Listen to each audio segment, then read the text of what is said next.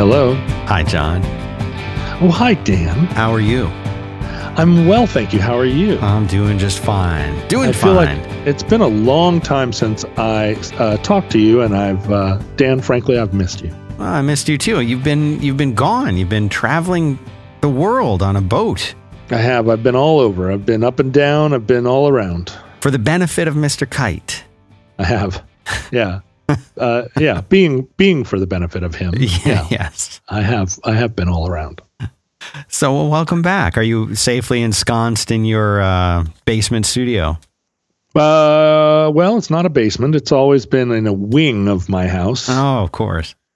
Uh, I am ensconced. However, uh, I'm selling my house. Things are moving ahead rather quickly. And so I would not say I was comfortably ensconced. I would say be, I'm ensconced in a way that is pretty stressful, but there it is. Nothing good happens if you don't break some eggs. So when you say you're, you're selling your house, that could mean one of two things, the way I hear it. It could mean that you are in the process of selling your house, or that the house, you have a contract on it and you're moving forward with that.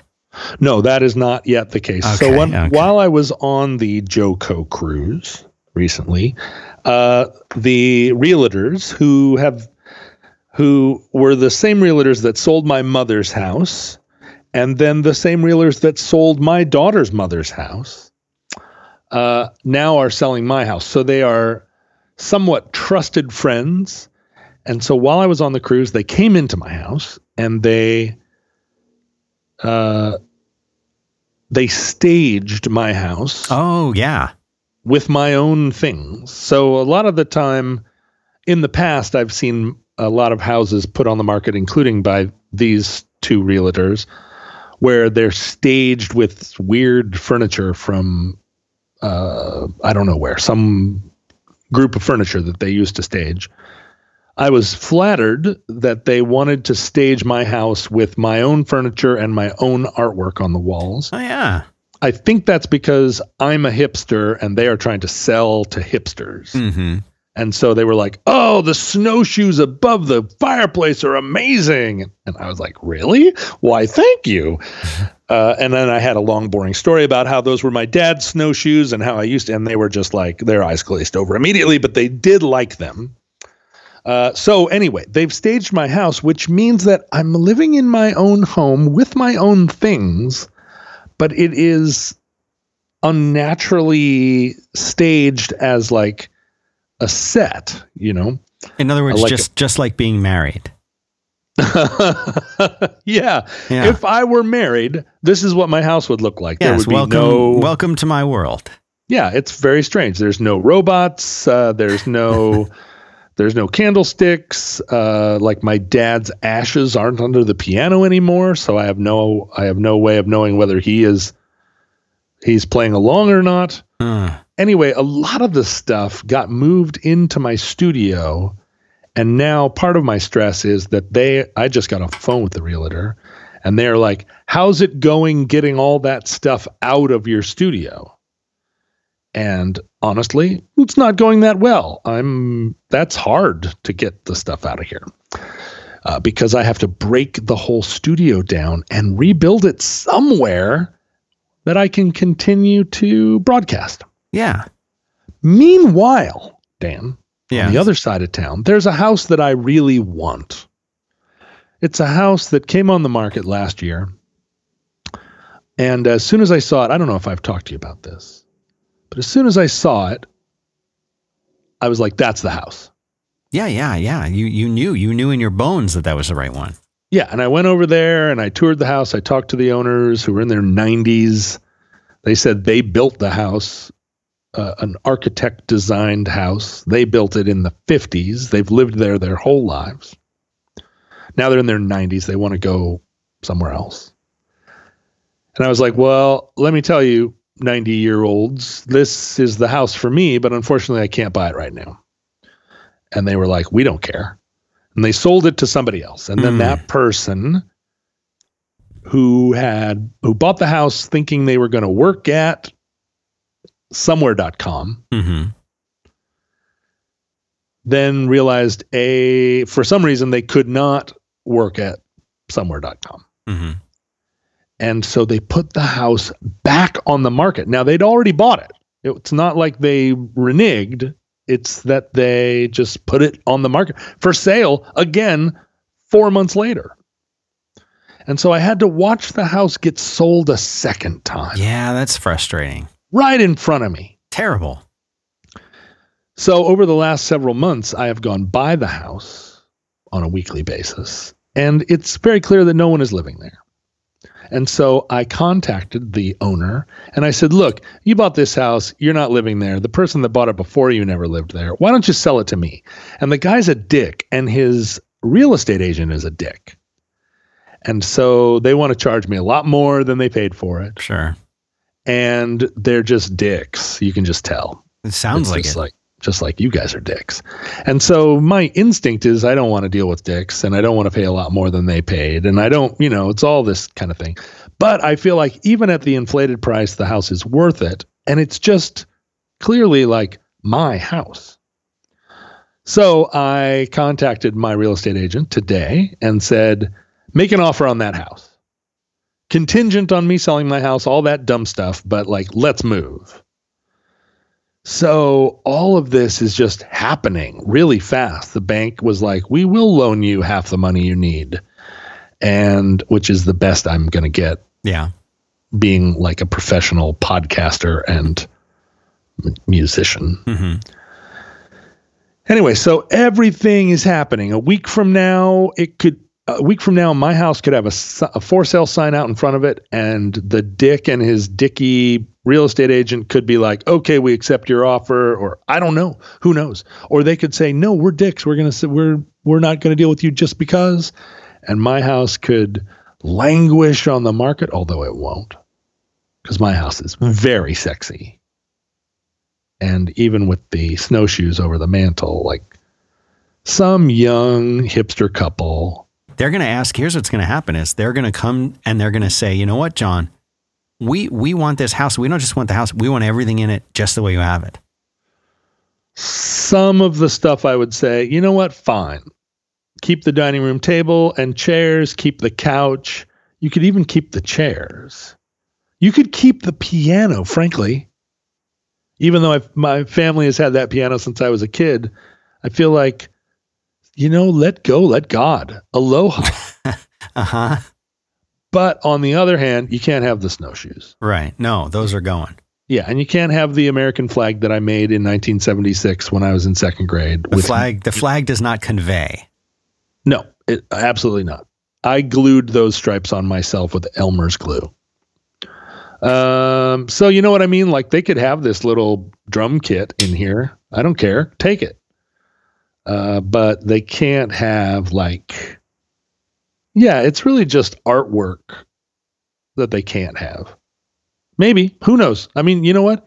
If they're hipster enough, if they come in and he's wearing Stan Smith's and she's got her hair in a kerchief and they're both wearing overalls and he's carrying a banjo under his arm, and I'm just like, okay, you know what? You guys need help. Move into my house and you'll see what true hipsterdom feels like. And they'll be like, oh, we were millenniums. We didn't even know how, how deep it could go. They can't have my dad's ashes. They're not going to want them. They no, could I keep, mean, that would be bizarre.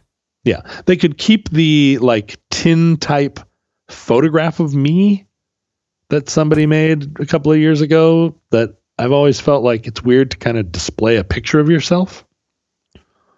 They could have it if they want it. Put it on their wall and be like, guess who used to own this house? King of the hipsters. Uh-huh. That's right. And one of the houses that I sold, we had pretty much that situation where the people, they fell in love with the house because we had, we had staged it all ourselves. Mm-hmm. And we kind of knew that like, so there would be someone who would like this particular style. And they would come in and they would get them and they would be like thrilled to have it.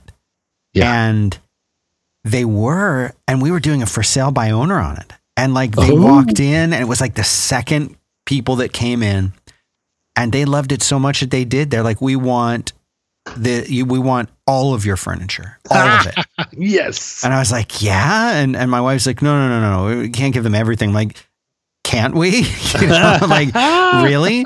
Because I don't want to move anything. And we wound up giving them like more than half of our of our furniture, and they, you know, they they loved it.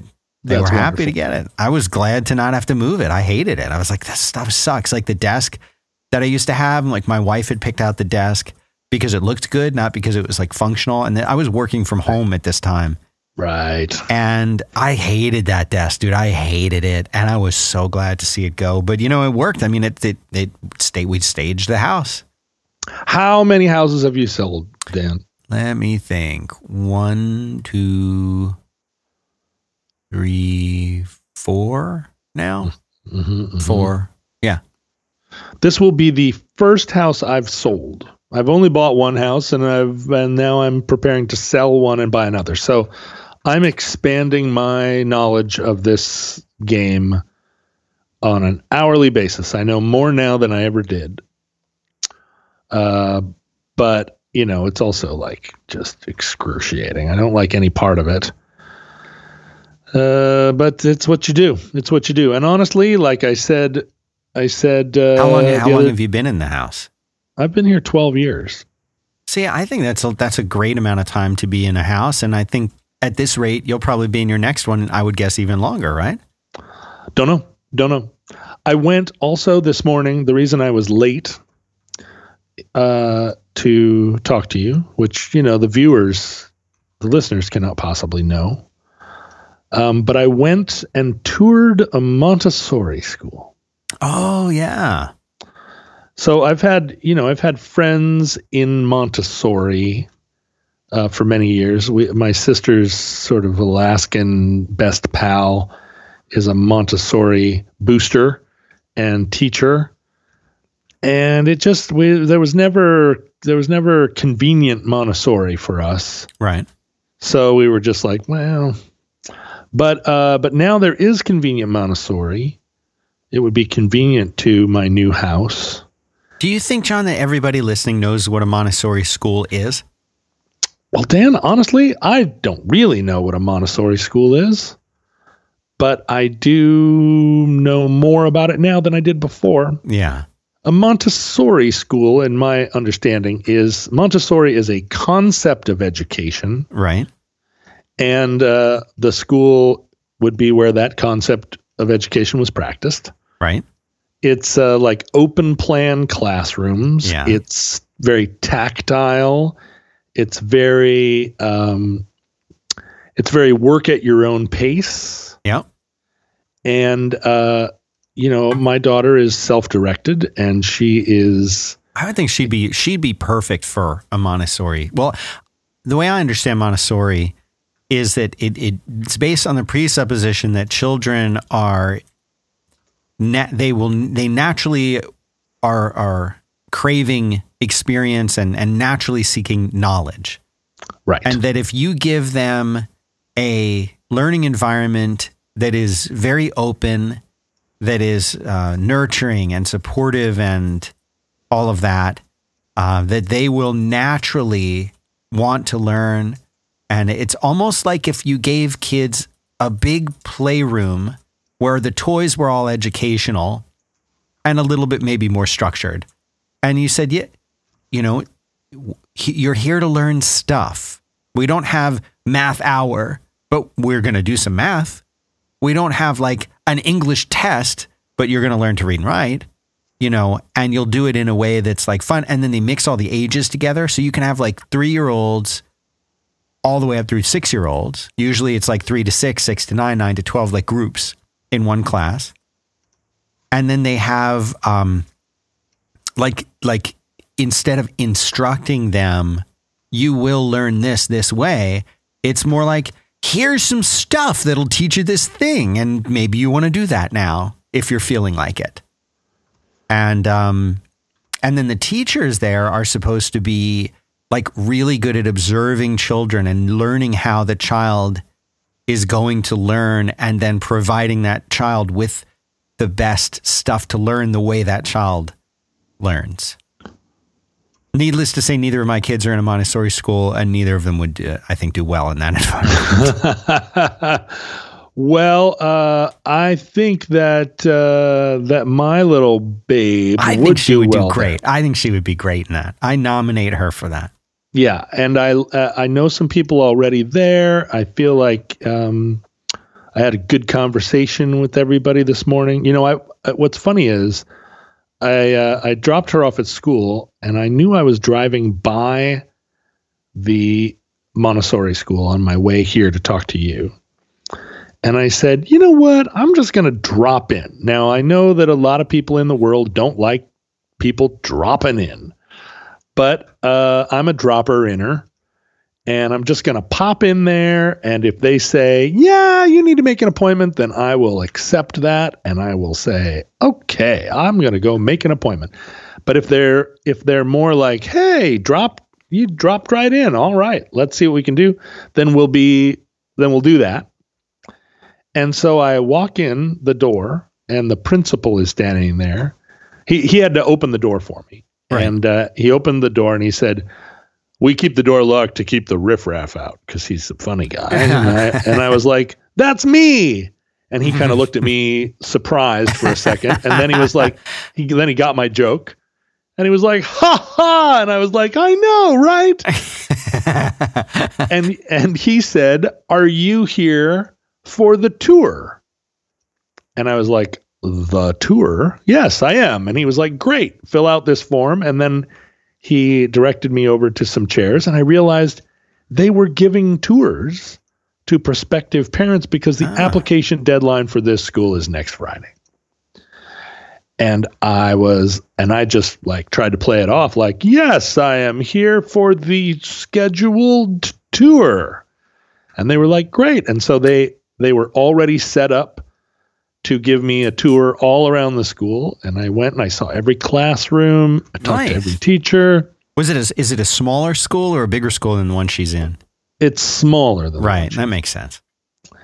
And uh, I really enjoyed it. I enjoyed the experience. I liked everybody that I met. Uh, a little girl came up to me, a little like eight-year-old girl, and said at one point, would you like a cup of tea? Ah. And I said, yes. Would I so, ever? Yeah, and so she went over and turned on the teapot and made me some tea and brought me the tea. And I was like, thank you. Yeah. Thank you, little tea-making girl. Right. And she was like, no problem. Let me know if you need more. So, you know, that's not something that you're going to find at public school. Maybe it's just, maybe the little tea-making girl is just some kind of, uh, just some kind of thing that they do where they're like, Hey, hey, every time a parent comes, uh, we'll get one of these uh, kids to make them some tea. And the parent will think like, wow, I wish my kid knew how to make tea. You know what I mean? Like maybe it might be a, it might be one of these lost leaders, but it, I, but I don't think so. I think that it's from all appearances, it seems like learning to make tea is actually one of the, one of the many ways that they are taught to do things, you know, like my kid. It's a skill. It's a life skill. It's a life skill. And, and my little girl, if you were like, go make me a cup of tea, she would be absolutely dumbfounded. Like, the cup of tea? Where would one even begin? And that's not because she's not capable of making a cup of tea. It's just that I never came up in conversation, I guess. Like, hey, should you learn to make tea? It's the type of thing that they would teach you in Montessori. Anyway. We would like to say thanks very much to Robinhood. It's an investing app that lets you buy and sell stocks, E T Fs, options, and cryptos, all commission-free. Other brokerages, they charge up to ten dollars for every trade. Robinhood doesn't charge any commission fees, so you can trade stocks and keep all your profits. Plus, there's no account minimum deposit needed to get started, so you can start investing at any level. The simple, intuitive design of Robinhood makes investing easy for newcomers and experts alike. You can view easy-to-understand charts and market data and place a trade in just four taps on your smartphone. How about that? You can also view stock collections, such as like one hundred most popular. With Robinhood, you can learn how to invest in the market as you build your portfolio, discover new stocks, Track your favorite companies, get custom notifications for price movements so you never miss the right moment to invest. Robinhood is giving listeners of Roadwork a free stock like Apple, Ford, or Sprint to help you build your portfolio. Pretty cool. Sign up at roadwork dot robinhood dot com. One more time, it's roadwork dot robinhood dot com. Thanks very much to Robinhood for making this show possible. Uh, so that's what I did this morning. I talked to the realtor. I talked to uh, people in a school. Everything's up in the air, Dan. It's crazy times over here. You know, it used to be that the only question was, like, how am I going to stay off drugs this week? Mm.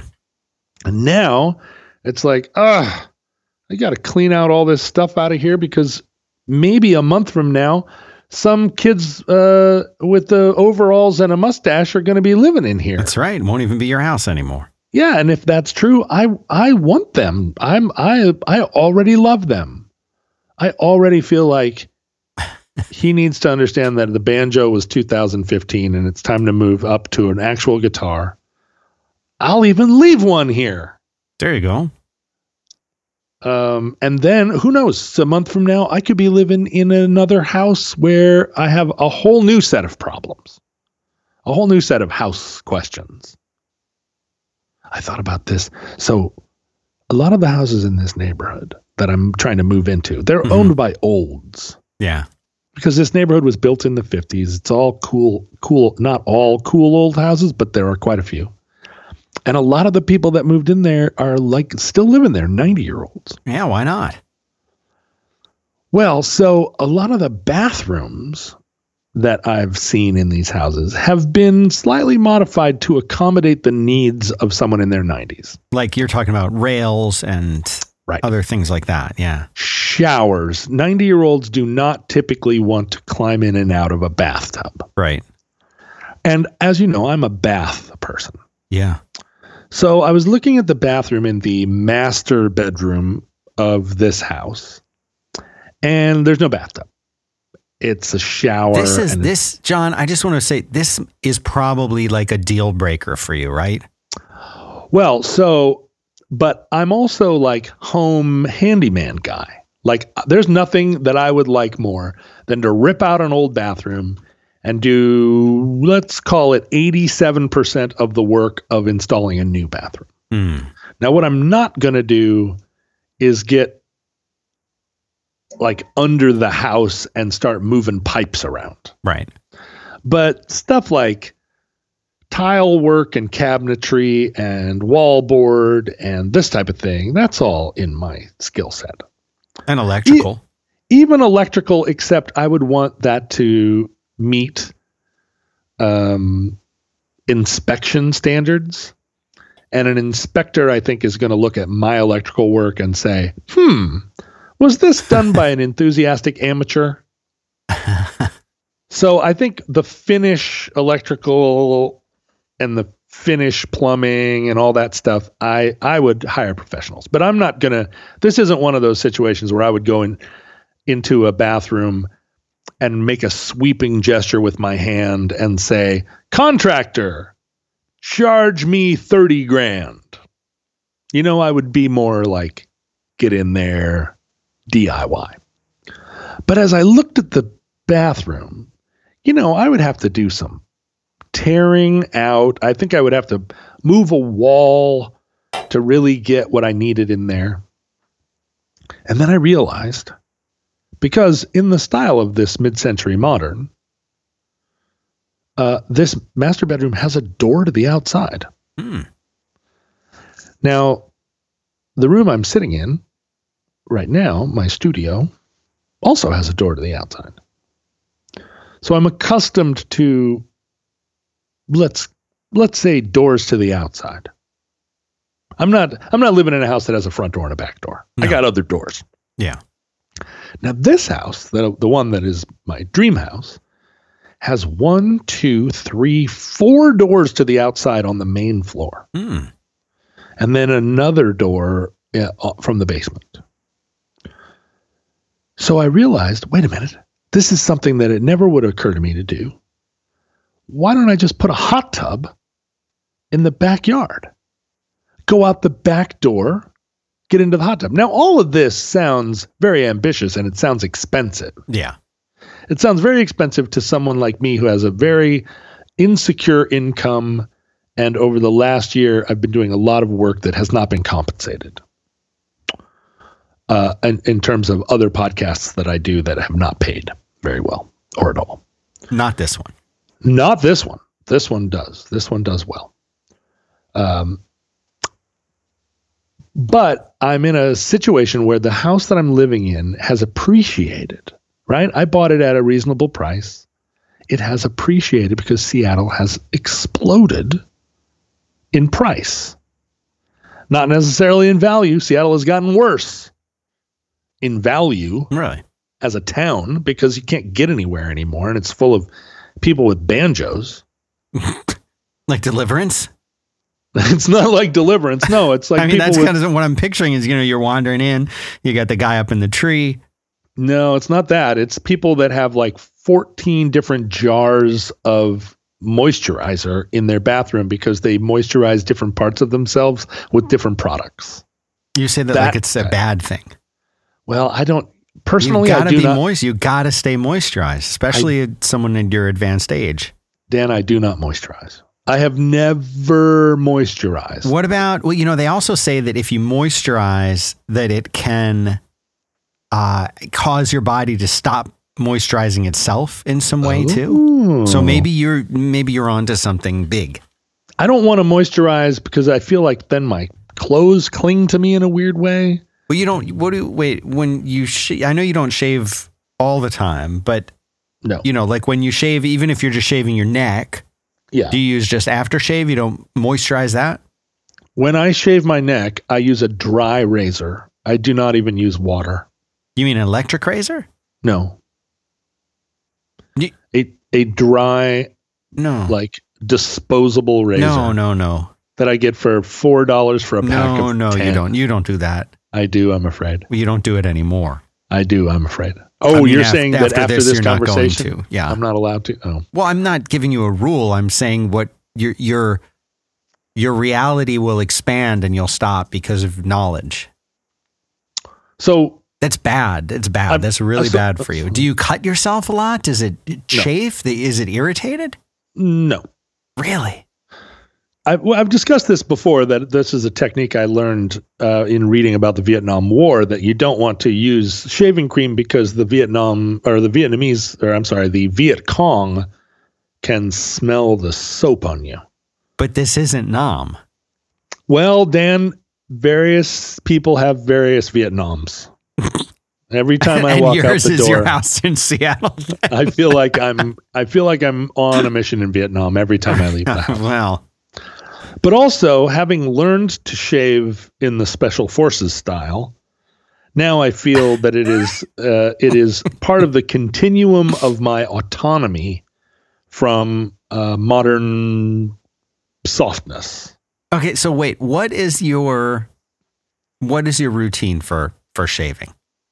No water. Uh, no, you no. have you just to be clear, you have water. There's uh, there running is, water in your house. Water does run to my house. And, and by the way, it takes one hundred percent of my effort to say water like water and not water. Water. Water. Because water. My natural way to say it is water. And this is one of the conditionings that I've done to myself to, so other people can tolerate me. It's not water like W U D D E R. Yeah, it's, water. You say water now. I try to. Yeah, water. Uh, I do have it, but here's my routine. I every once in a while I will walk by the mirror and I will say, oh, the my beard has gone down my neck and up my cheeks too much. Mm-hmm. I'm starting to look wild. Starting. And so I need to I need to tame it. Now, a lot of people that don't wear beards and a lot of people that don't grow beards may be surprised to learn that in order to have a beard that looks more or less like a normal beard, a lot of men need to do some maintenance on it. It's not just that a beard that looks like it's just growing naturally uh, necessarily is growing naturally that way. In no, beards are a way, lot of work. They're a lot of work. They are. In the same way that someone might uh, manipulate their eyebrow shape or other aspects of the hair that covers their body naturally, uh, my beard will go down my neck and up my cheeks in a way that makes me look like a crazy person. And so I uh, I do a little bit of like trim down the top and trim up the bottom. And so when I see that my face is getting crazy, I will grab a razor and without any forethought or planning, I just start chipping away at it Ugh. with this dry razor. I start from the bottom. I shave up on either side. And, you know, when you get to what I do is I take it off a centimeter at a time, because if you try and like go do the whole thing at once, it will pull and hurt. But if you just chip away at it, kind of like uh, like loggers would take away a forest, you know, they don't just go in the middle and start chopping everything down. They start at the outside and they kind of work in. And then I start doing it when it gets, when the, my neck is like, okay, enough. Then I move up to my cheeks. Now, this is the sensitive part of your face, the cheek. Your neck is not sensitive? Oh, it's sensitive, but, you know, my cheeks, particularly like the top of my mustache area, that little where your smile line is, that part of your face is even less excited about getting shaved with a dry disposable razor. But I say, toughen up. And I and I start working down, and then I go back to my neck and I work up, and I do. It doesn't take as long as it sounds. It doesn't even take as long as it takes to describe. But I do I do work at it pretty diligently. Um, and then my beard looks amazing, and off I go. If I let it go for a long time, then what I'll do is when I get out of the shower and my beard is wet and like my face is warmed up from the shower, mm. then I'll do it then. And it's easier. It's easier. There's not as much sort of uh, pain if my face has already been in the shower. Yeah. Um, and that's it. I mean, if I'm going to shave my entire face, Uh, that's an elaborate process. I go over it with a disposable razor where I just kind of shave the top off, and then I'll leave it alone for a while, and then I'll go back and do it again, and then do it again. Usually if I am taking off a whole beard with a disposable razor, I will ruin one razor. But, you know, they cost a dollar, so I throw it away and I get the second one. And eventually I will have chopped away enough of the beard that I can then actually begin to shave. It's my, a whole big process. John, my hope is that no young, y- young bearded or potentially bearded people, young men, are listening to this, because this is probably the worst shaving routine I've ever heard of in my whole life. And I feel it's harmful to you, and and and you could be doing so much better for yourself, and you deserve it. You deserve to have a better routine than this. This is just, it's barbaric. Yeah. It's, I mean, it's... it's, it's, it's uh, I would even put it a step below Crocodile Dundee shaving with his uh, with his knife in a, you know, on the, in a river. Yeah. I mean, it's, uh, it's um, what do you call it? I'm self-taught. Let's call it that. Yeah, but I think you could make some subtle tweaks that would really, like, why, why not, why not use water and some shaving cream? Well, shaving cream, as soon as you buy shaving, or a shaving cream, Dan, or a gel or a anything. Yeah, you're, then you're in hawk to big cream. Like, like big pharma. Yeah. They, you could, you could use a lot of other things besides that. Then you could use, there's a lot of, uh, like ho- ho- jojoba oil or something that you could yeah, use. Yeah. But then you're, then you're, then you're in, in hawk to big hobo oil. I mean, I tried, the only things that I'm really in hawk to are I buy Dairy Gold. Do you um, use underarm deodorant or antiperspirant? Oh, ugh. No, gross. Ugh. What does that stuff do? It's just nothing good, but it keeps you from, from stinking. Or are you imper? You just you believe you don't have any odors at all that you want to mask, or you want don't want to mask them. If I don't, if I do a lot of hard work out in the yard and I don't take a shower, yeah, there's an inexplicable smell that comes out of me that smells like weed. I smell like marijuana yeah. for some reason, and it's either that it's all that's built built up in your system from whatever twenty years ago. Yeah, twenty plus years ago. Yeah. There's still so much weed in my body that it comes out in the form of sweat. Right, you're sweating it out. But I have. It's like I mean, you're going into a, a Native American sweat lodge when you exercise yeah. a little yeah. and you sweat a little, and it's just been stored in there, like in your pituitary gland or something. It's all this weed. It's all this L S D, which has no smell. Right. And, uh, and like so much booze that's still in there. Although the booze burns off faster than the weed. Yeah. But here's the thing. Here's the thing about me. My dad had a scent. It was not an unpleasant scent, but it smelled like him. He smelled like him. He did mm-hmm. not smell like nothing. He smelled like David Morgan Roderick.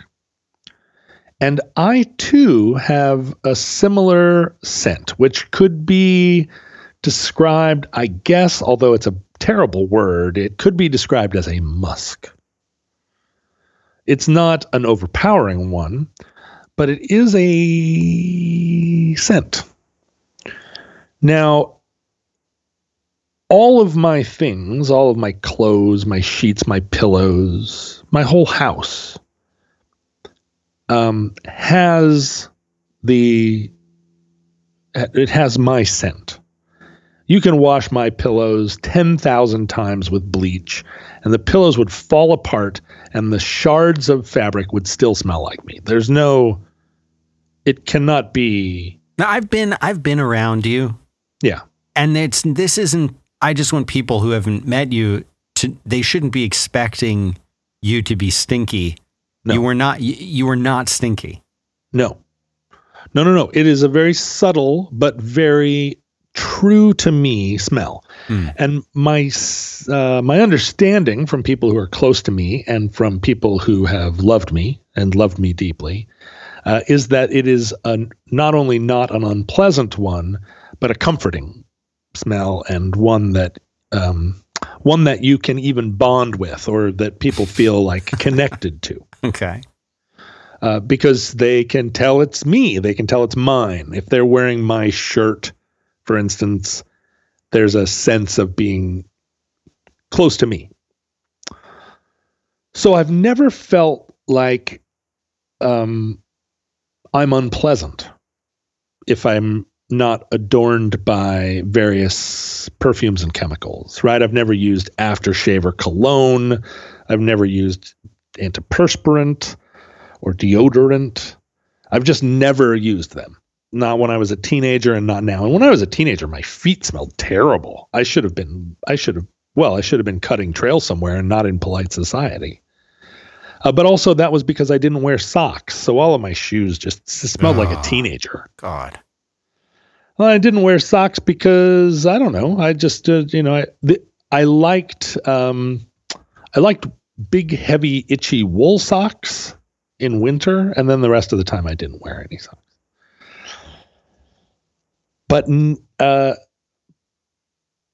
if I'm working hard and I catch this whiff of marijuana, I go take a shower. I don't. I don't inflict myself on the world.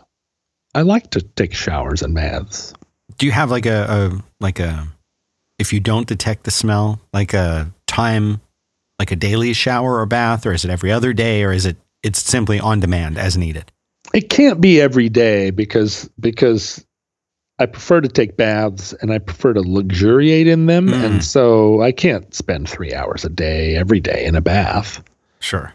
So no, I mean, I space them out. If I go three days and haven't been in the bath or shower, I will put myself on notice.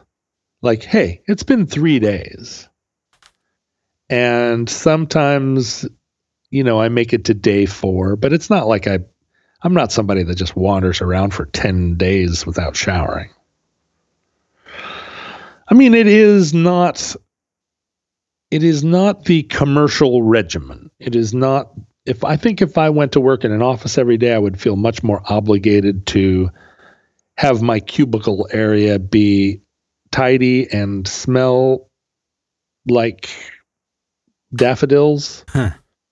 Um, because I would be working in close proximity to a lot of other people, and I would appreciate it if they didn't smell. So I would, I would share in that.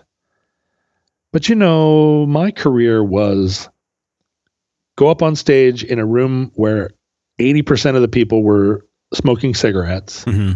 play a vigorous rock and roll set for two hours until, you know, I'm wet from head to toe, then climb into a van and drive all night while everyone in the van is also smoking cigarettes.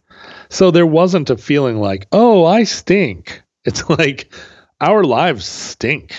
Right. We are, we are covered with alcohol, bleach, tobacco, and and sweat. And that's just, oh, and also we don't have that many changes of clothes. And we're gone for weeks at a time. Um. So I didn't get into the habit of like, time to go to work, time to put on some deodorant. But I, in, even in high school, I didn't wear it. And no one ever, I mean, I'm just like normal. Every once in a while, somebody will say, you know, somebody close to me, some girl will say, ooh, you stink. Get in the shower. But that's usually an invitation. Oh, that's of not, course. You know, it's, they're, they're being, they're being uh, cute. You know, there's uh, very un- infrequently does somebody say like, go take a shower. And the people around me are, are close enough to me and are blunt enough that they would certainly. I mean, my sister relishes the opportunity to tell me to do something. she, if she had the opportunity to tell me to go take a shower, she would be. Yeah, she would consider that her, uh, she would embrace that duty. I am very conscious, Dan, of self-delusion. Mm. And I have tested this many times in order to rule out that I totally stink and am just living in a world where I'm, I've convinced myself that I don't stink. I've, I've, I've in, I've gone to independent sources many, many times and said, on a scale of one to ten, well, how would you rate my current stinkiness and my overall stinkiness? And the results are always the same. People say, well, you smell like you, but it's not bad. And I go, hmm, all right. And then I go again and say, but... do I sometimes smell more like me than others? And they're like, well, yeah, you never really smell bad. Sometimes you smell like pot. And I go, this all comports with what I already know. It's, it's stored up. And like, you just, you haven't done enough physical activity since you quit to have completely purged it, I think. Or you did so much that it's like changed your D N A, and now essentially you are a pot plant now. Yeah, maybe. I don't know. I'm not one hundred percent sure. I smell pot all the time. And yeah. because pot well, you smells live in like Seattle, skunks. So. Well, there's that, right. Pot smells like skunks, and Seattle has skunks, but Seattle also has really skunky pot. And I guess that's when I get really dirty, I think I smell skunky, mm. which is a terrible word to, I mean, it's worse than musky. You don't want to smell skunky. So when you're talking about the smell of weed, you're talking about um, combusted weed as opposed to the weed in its unsmoked raw form. No, I mean, really good weed can smell skunky just sure. sitting yeah. on the vine. Absolutely. Um... I don't know. Uh, we'll, we'll, I mean, we'll we'll keep. I keep I keep monitoring this, but all all by way of saying I do not have very many products. I have toothpaste. I have shampoo. Shampoo usually comes with conditioner, so I accept it. You use soap. I use soap, although I used cheap soap until recently, and I had some guests who were not afraid to be blunt say, "This soap is cheap." And I said, "Well, what all is soap supposed to do? That like a bar of lye." It's supposed to moisturize, John. Well, that's the thing. So some of these visitors have brought me fancy soaps. Now, I am allergic to detergents. And some fancy soaps are so smelly that I can't have them in the house. I, if they're in the bathroom upstairs, I can smell them when I'm in the yard. Like, ugh, there's so much lavender or chamomile or whatever coming from upstairs, or, or even that stuff that smells like almonds. Mm, I don't like that. I'm, I'm like, get this out of my house. I can't have it. But there are some smells uh, or some soaps which are mild, and they have French names, and they're stamped with Frenchy stamps, uh, which I can have in the house, which I like. I don't mind lemony soaps. I don't even mind lilac soaps if they're mild. Uh, my dad always used Doctor Bon- Bronner's, Bonner's. Yeah, yeah, yeah. Which smells terrible, but it's fun to read the bottle and imagine what a what a nutcase he was. And I don't know why my dad liked that stuff. He also was pretty utilitarian. He used Brute forty-five. Oh gosh. Uh, but it was the nineteen seventies, and when I, I you never smell it anymore. But that was the smell of like guys. There was Old Spice. There was Brute forty-five. This was all before like Calvin Klein. With that green bottle. Yeah. That unmistakable yeah. bottle with the long neck and the black spinner cap on top. I gotta. That'll be yep. our show art. I'll have to find a picture of that. Yeah, that's wonderful. And my dad would just, you know, he just, it was aftershave, and he'd splash a little bit on, and he smelled like that all day. But it mixed with his own smell, so it didn't just smell like Brute forty-five. It smelled like Brute forty-five mixed with my dad. a unique, a unique um, sort of, I don't know, potpourri uh-huh. of different masculine scents. But I never took that up. For a little while in high school, I used, uh, not Brill Cream, but I used Vitalis. Yeah, really? And the, o- the only reason I used Vitalis was that I was like, my hair uh, just looks like I'm wearing a like a bowl made out of straw. And the other kids are using gel and things to make their hair stand up and look pointy and stuff.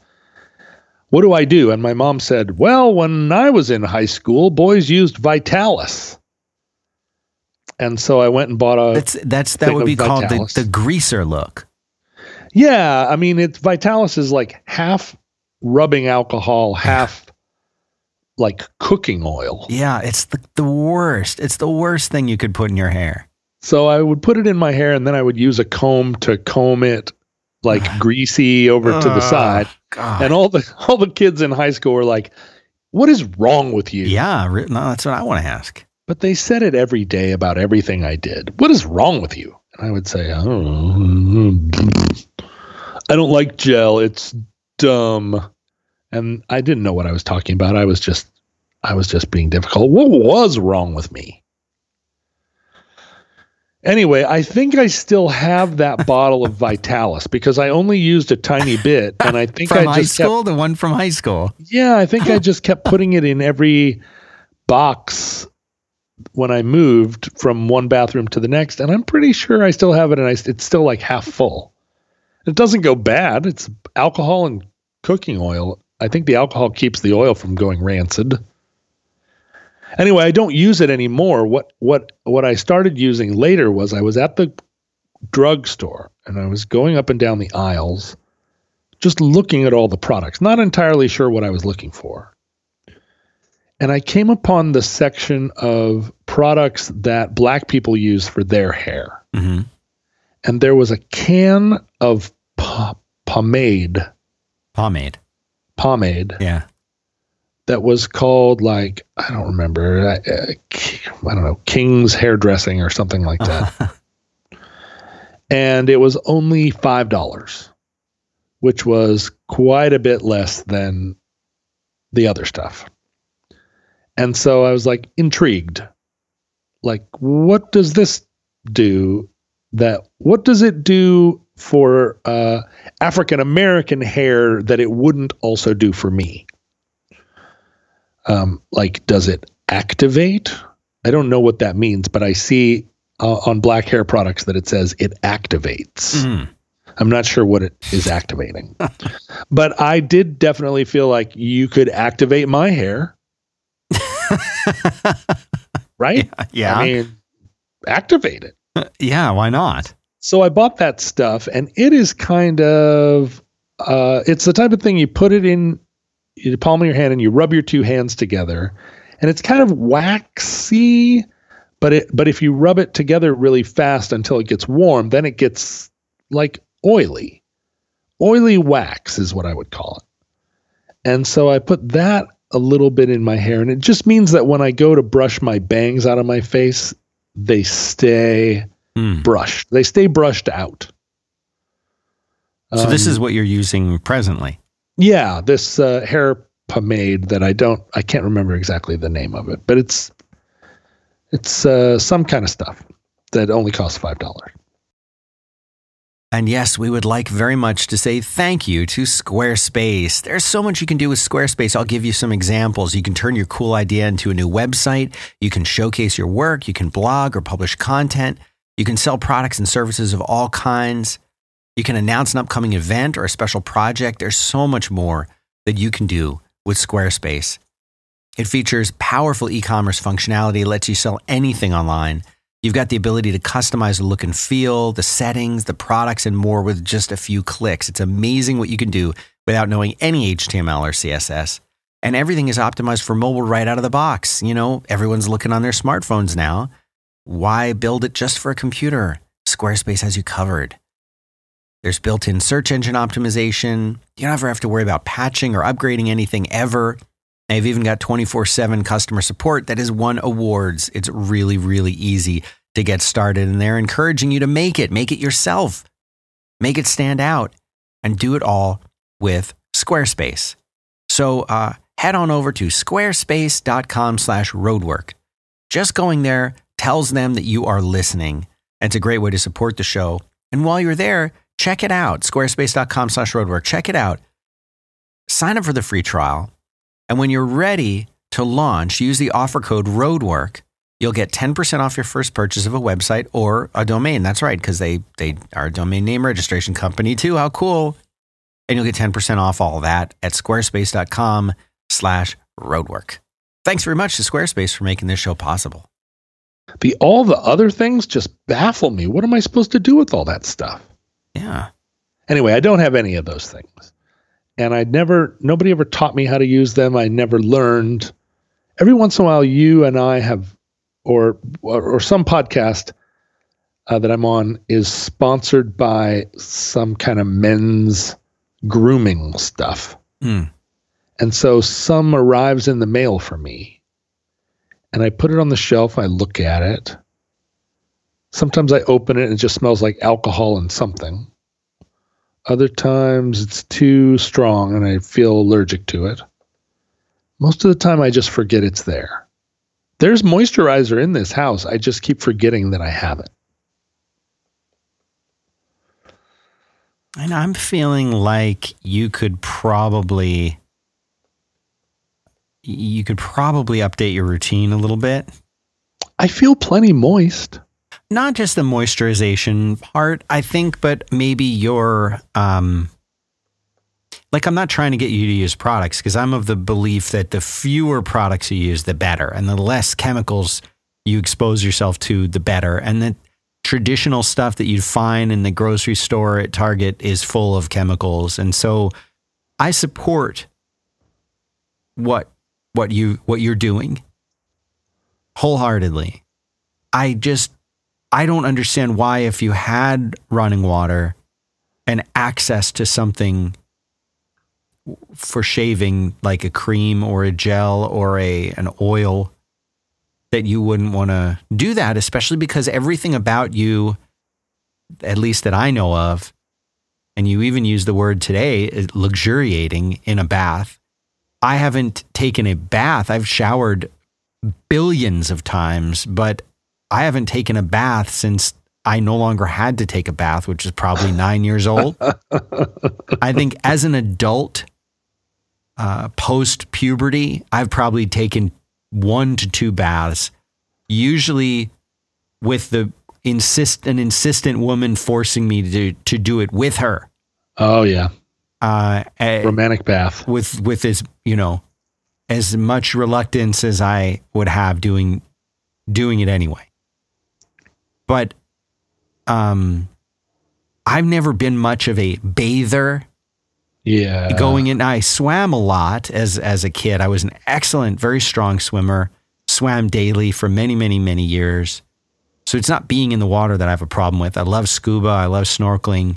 Very natural place for me to be. But going into a bathtub, especially as a as a as a so-called means to get clean, because you know you don't get very clean and soaking in your in your own sort of filth. Um, showering is much. much better way to get clean if that's your goal. But because you're all about luxuriating and enjoying, have you ever heard Merlin's shaving routine? It's no, my God, do I want to hear anything no, less? No, you, than Merlin's I, shaving routine. I don't think you want to hear about it, but it's it is, yeah, it's a very in-depth process. Mm. He has, he uses the old fashioned uh, shaving brush, if I'm remembering right. And he uses different kinds of razors and, and a whole process. I think he has one of those leather belts and a straight razor that he sharpens. I mean, it's a whole, it's a whole thing that he does. I Eric an, Corson, the drummer, or I'm sorry, why did I say that? The bass player of the Long Winters. Eric also uses a cup and a brush and a yeah. this and a that. Straight razor. I don't know. It all feels like, well, Dan, I do like to luxuriate, but I also believe that privation and, um, and autonomy are super important, not to build character, but as a component of character. Uh, I feel like, I assume there will come a day when I do not have access to shaving cream. So why would I get used to well, it? That why? That's the no. That's the cra- That's crazy. Why would you say? Well, one you know, one day you might not have access to ice cream. It's not going to stop you from putting it in your coffee. You know what? Well, and if that's the case, you, you should only eat or drink things that you can, com- you yourself can grow or farm, and will can guarantee you'll only be able to do that. Otherwise, you got to get rid. See, law, lawful neutral. You got to get rid of that rule. You can't yeah. have a rule like that. You can't have a rule like that. Well, I'm Some not gonna. Things. I'm not gonna use shaving cream because maybe at one point in the future I might not have access to shaving cream. Yeah, I mean, even in a post-apocalyptic things. world, they still have. Those bo- containers of shaving cream up on the on the walls of the, because no one's going to loot those. Well, you can but, do a lot with shaving cream. I'll tell you what, you get yourself some Barbasol, okay? Mm-hmm. Just the classic, classic. It's probably a buck fifty ev- everywhere, anywhere. Mm-hmm. It's it's a buck fifty for a, a contain container of it. And you're going to be able to. You can use. You can do so much with it. It's like you can use it like soap. You could put it in your hair and use it as your hairstyle mm. instead of like, a, it works like a mousse. Mm. I mean, I would have no idea that this is true. I never did that, but I mean, not since high school, but It's a buck. I'll give you the buck fifty. I'll even order this and have it delivered to you. Well, I don't want any of this though. I'll tell you what. It's a buck fifty. You could get. You could. You could get. Spend twenty bucks on this, and you'll have enough shaving cream to last you the rest of your life. So then you won't have an excuse of not having access to it. You put that down in your basement with your rotating food stuffs that you have for the post-apocalyptic time.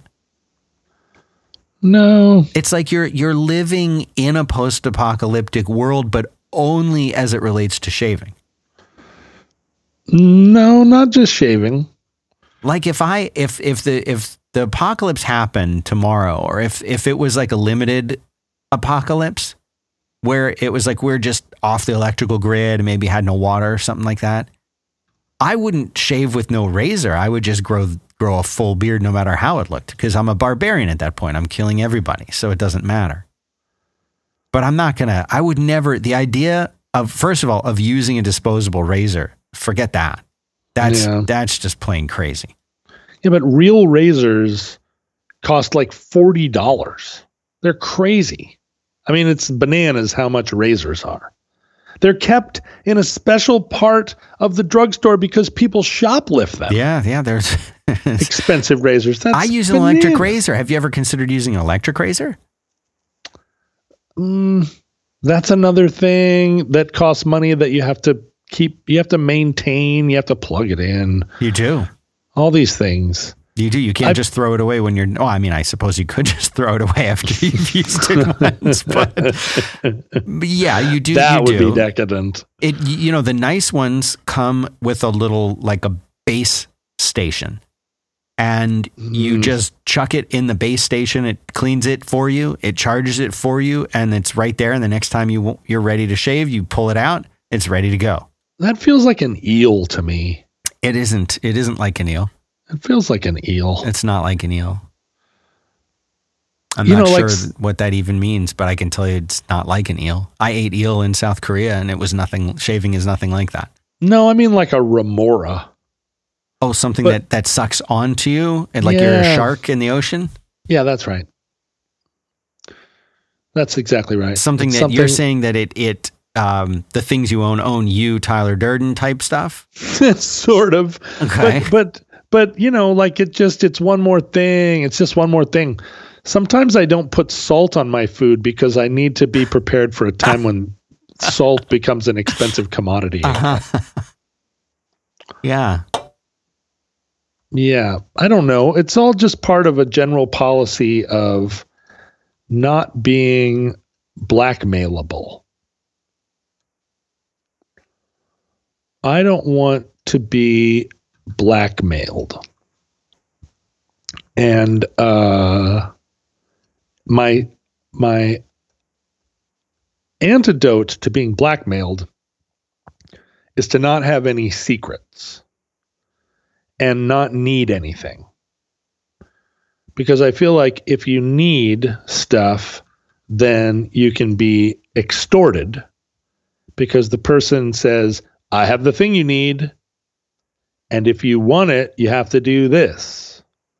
And so I try not to need anything so that no one can ever oh, I love own that. Me. No, I, I, I'm one hundred percent along those lines understanding that, you know, that that, yeah. that you don't you don't want to be beholden to anyone for anything. Yeah. You'd rather do it yourself or know that you could do it yourself or be used to doing it yourself. Right. Now, what, let me ask you this question. You you travel a lot. You go to you go to a hotel, and in the hotel room, they usually have, at least a lot of hotel rooms, they'll have a little disposable razor in there. Sometimes they have little shaving cream and other things like that. Have you ever thought about splurging and just going crazy using one of those in the bathroom in the hotel? Um, because there's a lot a, of things you do in a hotel that you wouldn't normally do if there was an apocalypse happening. When I'm in a fancy hotel, what I do when there's really good soap, yeah, is I put the soap in my bag and I give it to a lady friend. Mm. Because I know that soap is a commodity. um, that people want and they like. And so if I find some, because I've, you know, I stay in hotels sometimes that have like soaps that are brand name. Yeah. Soaps. And I say, all right, well, uh, I'll grab this soap and, um, and you would I'll, never like, use it yourself. Well, I mean, I'll, oh, if I'm in a, if I'm in a hotel and I need to wash my hair, I use their, I use their soap, their fancy shampoo. But I don't, if, oh, if I open it and use it, then I don't put it in my bag and take it with me. The, the commodity value of little mini fancy shampoos is, is only if it is un, unopened, unwrapped. It's basically just like a Star Wars figure. You don't want to, you want it in its original packaging. Um, and so, you know, like I used to stay at the Chateau Marmont a lot, and they had their own cool little branded uh, shampoo. And so I would always bring that home and, you know, and give it out when it seemed needed. Um, or when it, when it, when it was a, when it was like a gift that would be appreciated. But no, no, I don't, I don't, um, I don't want, I don't want anybody to, I don't want there to be any leverage. Sometimes I wash my hair with the, with a bar of soap just to, you're remind, just, you're to, just crazy. Just to remind myself that, that, um, well, and also I think to remind myself that I don't deserve nice things, uh-huh. just in but, case I get into that mode where it's like, I deserve nice things. Well, like, first of all, I think everybody deserves nice things. But uh, second of all, it sounds to me like you're amicable to soap. You're amicable to soap. Soap is okay in your book. If it is not like super perfumed, or if it doesn't require, I mean, fancy soaps, I understand that bars of lye are bad soaps. Yeah. I understand that. Just getting like the cheapest soap at the drugstore is not very kind yeah. to yourself. And that like a, like a more gentle soap is, is good. And I don't know why, I don't know why I came to that understanding or why I allow for that, but I guess it's that a bar of soap makes sense to me. And if you made one out of nicer things, I guess that makes sense to me. Uh, soap in a bottle or quote unquote body wash. You can go fuck yourself with body wash. Oh, really? If I, oh, when I'm in a hotel and it's like body wash, I, I spit on the floor. Body I totally wash. agree with you on that. I do not like body wash. It doesn't wash anything. It doesn't no. lather. What it's, even is it? I'll tell you what I, I think it is. And I'm probably going to get a lot of emails about this. Um, but I, I'll go out on a limb. I feel like we can be honest with our listeners. I think body wash is a, is a product geared toward women because, uh, men, I think, especially men who have any body hair at all, we need, we need real soap. We need something that lathers ferociously. Mm-hmm. And, and if you've ever seen the movie Gattaca, where he's like scrubbing himself in the little chamber shower. You know that scene where he's he's just he's just because he has to get rid of all the like extra D N A that's on him. I don't want to spoil oh. the movie. Oh sure, I uh, I know that scene. But you know, like you want as a man, you want to thoroughly scrub yourself, and you need lathering. You need a, a tremendous amount of lather. I think for women, they seem to like body wash more. They like a liquid soap, and then they have those things. And this is this is the secret to this. Body wash isn't meant to be used alone.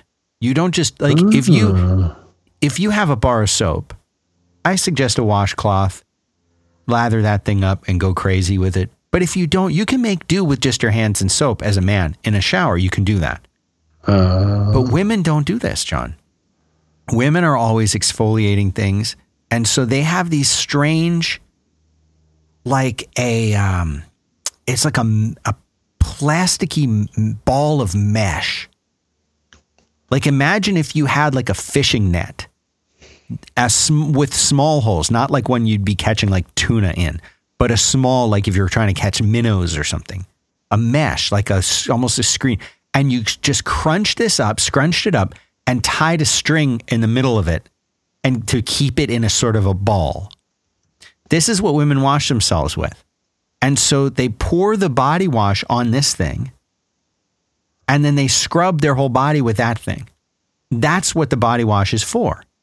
As a man, if you do that, you'll pollute the mesh the thing with uh, body hair, which is disgusting. You have to throw it away.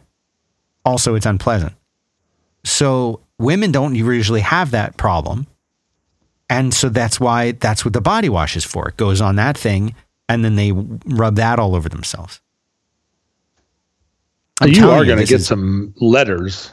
But this is this is factual. I'll be getting letters from people saying, thank you. That's correct. You're right. Oh, uh-huh. Okay. I'll we'll if we get any, we'll address them on the on the um on the uh, the bonus show. Oh, uh-huh. and I just want to I just want to plug the bonus show again. Oh, if yeah, I, if me I may, too. I want to th- say thank you very much to our supporters. It's at patreon dot com mm-hmm. uh, slash roadwork is where you go to support the show. And uh, we currently have eight hundred eighty-two of the most amazing people supporting us. And that's we, fantastic. We, it that really, really is. is. It really is amazing. And we appreciate it. So, so I'll put that into the show notes if you want to. But what you get if you go there And and give us as little as a dollar. Shame on you if you're only giving us a dollar. But we still appreciate it. It's better than than nothing. Um, what you get is not only are you like super cool, uh, but you get the bonus shows that we do almost every week. And uh, and and what we do a lot of the time is we'll take listener email, and we will read it and answer it, and. Man, John, do we have a big one this week? This is, this is, a, I don't know how the show's going to turn out, but do we have a big email in there that we're going to have to address? I think you know the one I mean. Well, I'll tell you, Dan, I am, I am surprised, pleasantly surprised by how much I enjoy doing the after hours thing. And it's partly or maybe it's a majority, uh, that there's just that much more to talk about that I, that just isn't for everybody. It's not for everyone. And if you're really interested and you want it, then it's available. And I just like I just like talking even more candidly. And it's a place where I, I think we're as candid as we are anywhere. Oh, yeah. Much more candid than on our normal show oh, or yeah. on any other show I do. See, I was taking a risk by talking about the the body wash on the regular show. It's on the on the after show, that's nothing. Who cares? Yeah, I mean, well, we're just we're we're talking about our intimate uh, uh, you know, ablutions. Yeah. Here, uh, even though my ablutions are generally just like sitting in the bath and working on my bath desk. Right. Not I don't ablute with that many things. But yeah, the uh, the other side of this uh, unfortunate paywall, which I which I'm sorry about, but yeah. honestly, it works to the advantage of that side of the show. It works to the advantage of it because we can presume that there are no reporters for Pitchfork who are willing to pay, let's just say five dollars to go over there just because they're not, that's just not how they think, right? They're not going to pay to expose us. They're no. going to stay on their side of the fence. That's right. Keep and keep yeah. them over there. Yeah. So screw them. Screw anybody that's, screw anybody from Vice that's doing some tricky trick. Uh, and uh, yeah, uh, join us over there if you want. It's uh, it's neat. But it's also neat right here. Yeah. I don't know if I've ever, if I've ever fully, you know, I think I, I think I kind of brag about not using products because, but I, but it is also something that is intimate to me because of this thing of not wanting to be beholden. And I'm one hundred percent beholden to like gas stations and to AT and fucking T. I'm fairly beholden now to Google and Apple because I just, I just got sucked in. Yeah. But you know, when I was at this Montessori school today, I looked around and I was like, wait, there are no computers in here. And the teacher said, well, if the, if we want the kids to use computers, they can go to the public library, which is only a couple of blocks away. We all have library cards, but you know, we don't need computers in here. We're working on things like knitting. And I was like, yeah, yeah, real, real skills. I never learned to knit. I would love to knit. I love knitted garments. Can you imagine if I could just sit and knit myself a sweater? How many rad sweaters I would have? I mean, I would, of course, all my friends would be like, not another scarf. But if I needed to knit something, I wouldn't, I don't need to knit something for my grandkids. I would sit and knit myself colorful sweaters with devils on them and stuff.